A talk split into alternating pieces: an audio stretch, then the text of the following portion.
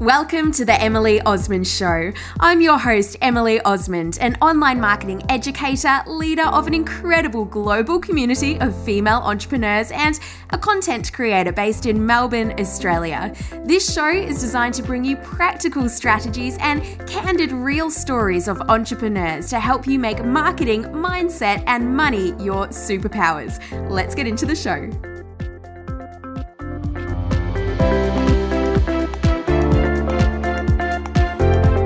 Welcome back to the show. Now, boundaries wasn't something that started out on my list of things to work on this year, but it became clear pretty early on that it certainly needed to be. In this episode, I speak about why we can resist putting boundaries in place in our business, but why having boundaries is actually kind for our community and can really help us to grow. I also share some of the practical ways that I have created boundaries in my business and some ideas for you to do the same.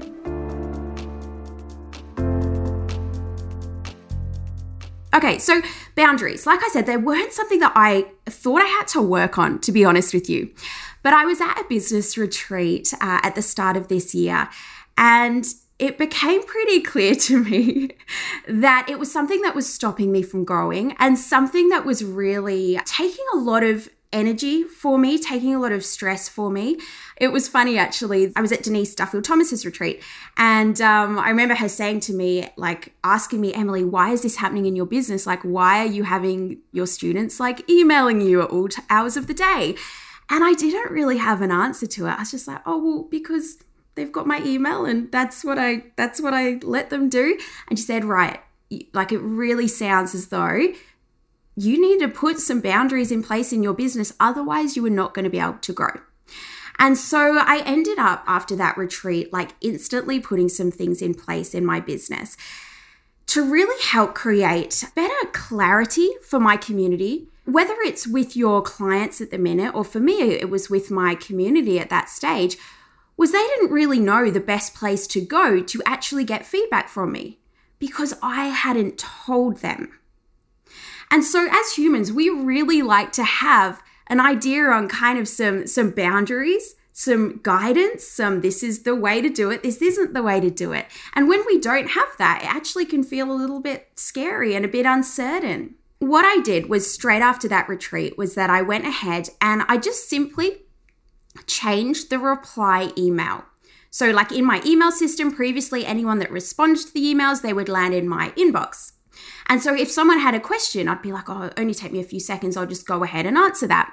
But what I was doing was enabling people to email me when really what I wanted them to do is ask questions in our private Facebook group. Now, the fact that I was enabling them to do that, of course, they're going to keep on doing that. And over time, I was having my community like asking me questions in Facebook Messenger, in Instagram DMs, over email. And really, like, as we all know, there are so many different platforms that we can all be on. And it's only natural that people will probably start reaching out to you over these different ones. But you have to be the person that really guides them and lets them know, like, this is the way to contact me. So I changed that reply email address, and rather than coming to my inbox, it then went to my support manager's inbox. Another big change that I made was actually like really empowering and enabling my support manager to answer those questions too. And so over this year, like she is so much better than me at answering questions. She's so good because that's her job now. And people, if they're having issues with the tech side of things, if they can't find something, if whatever it might be, she is so good. She now has, because she's been doing this over the year. Together, we've created some templates for her so she knows exactly what she needs to do. So she can go ahead and pull from that template and really help people get the answer or the support that they need. So, that, as you can imagine, has taken a massive workload, energy, a bit of stress off my plate. Like, I cannot tell you how amazing that is. So, that's one of the changes that we made. Now, another thing that I did was communicating these boundaries basically. With me, I've got an online business. So I put in my member emails like four questions about the program, pop them in the Facebook group. Don't direct message Emily. For questions about billing or tech, please email this email address. Now, I thought, and these were some of the beliefs that can stop us putting boundaries in place. I kind of had in my head that, oh my gosh, like that's rude. I shouldn't do that, or I should be the one that is like helping everyone. And also, I thought that I was the only one that could help people. And I thought that people needed me really to get results as well. Now it's interesting. I was chatting with someone the other day, and this was a this is a conversation I have quite frequently with people who perhaps are looking to create their own online program or that type of thing. And they say, Yeah, Emily, but the thing is, like, people can only get results from me if I'm really involved in it. And I really challenge that because that was something else that I kind of thought this year, but at the start of the year too, was I thought that my students really, really needed me to get results. Now, the funny thing is now is it's pretty clear that they don't. They need the systems that I have developed. And so I have students that can go through my programs, don't speak with me, and let me know about their wins. And it is, it's like, for me, it starts off being like, oh, what, like they don't need me to get these results because my type of personality, and I'm sure like some of you listening to this as well, if you're similar to me, like we love our community and we love chatting with them and we love helping them. And that's why we do the work that we do. But I can tell you it's so much more powerful when you can create something where your community, your students, your clients, they aren't actually reliant on you to get results. You being in the community is a bonus and you can encourage them, you can give them some feedback, but it's not going to prevent anyone from getting results if they don't speak with you. They should be able to jump into your program, go through it, and get a result at the end without relying on you to get that. And that's what I really say in my program Scalable, where I teach about online programs, is that what that's what we want to make sure that you are creating something that is like a scalable solution that isn't relying on you as well. I mentioned at the start of this that I was at a retreat earlier on in the year, and I love something that we were discussing there and it was around the fact that your community, your students, whatever it might be, we think that they need like all of us to be a success. When really, maybe they just need like a little dose of us. And um, I love actually how Denise described this. It was something like they only need like a little medicinal dose of you for them to get results as well. And I thought that's such a cool way of looking at it. So, something else that I did too was that I just made it super, super clear. So, when people would message me as well to say, Hey, Emily, like I've got this question, for me, I really had to practice not jumping in and answering those questions, but actually directing them to the places to go. Now, for you, if you're currently working with clients, for instance, and some ways that I did this back in my client based business, because boundaries was again like such a key thing that I had to work on, was actually saying to people, like, fantastic, like you want to jump on the phone. Here's a link to my calendar to schedule a time in. This is something else if you've got clients emailing you or if you have people in um, an online program or that type of thing is that again we kind of want to like show that we're there and we care and and we we want to be the person that saves them as well. And that's a really that's a really key thing. You don't want to be putting yourself in a position where they rely on you because that is so disempowering to them.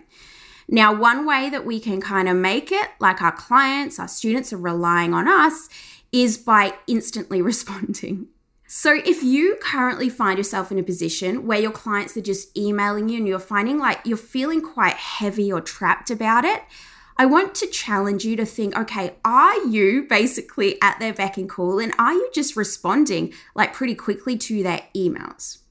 Now, I know we want to be responsive 100%, but we don't want to be in a position where someone is kind of just using our inbox as a way to get advice from us as well.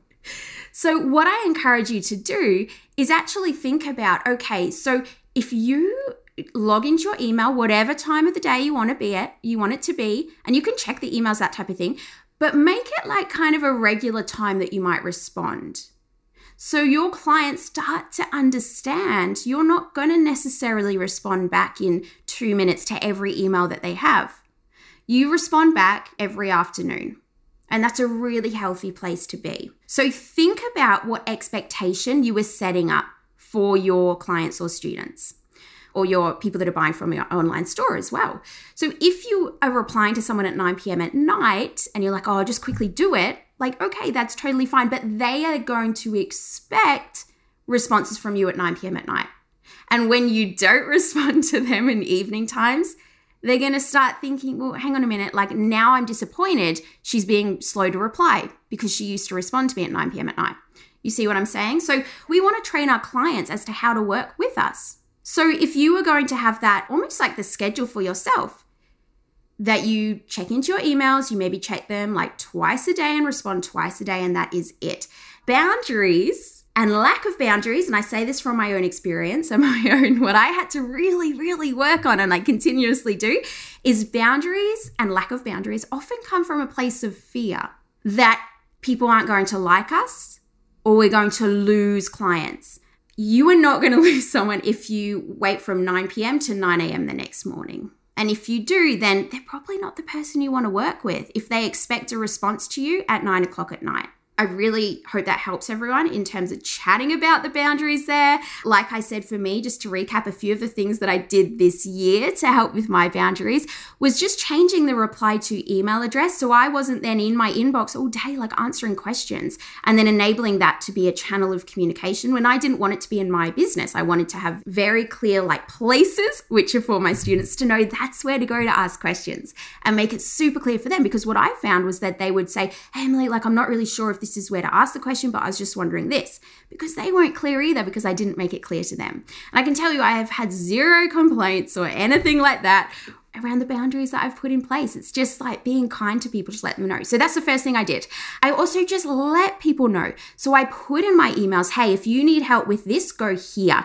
If you need help with this, go here. Please don't go here. So making it super clear as well. And the other thing was actually bringing on someone to answer questions, to manage one of my inboxes for me. So now I'm getting way fewer emails that I need to deal with because I wasn't the best person to deal with them anyway. I now have someone on my team that is so good at helping people and answering their questions, letting them know where to go because we've worked together over this year. She has the template, she has all the answers. If she's not sure, she can come to me, but that has just freed up so much more time so I can actually be a better a better teacher and a better leader in my community and for my students as well. For those that are in the client based businesses and some things that I used to do, for instance, not just being that quick response to emails. And I know that you think, if I just get back to them as quickly as I can, no matter what time of the day, then I'm going to look better and they're going to want to work with me.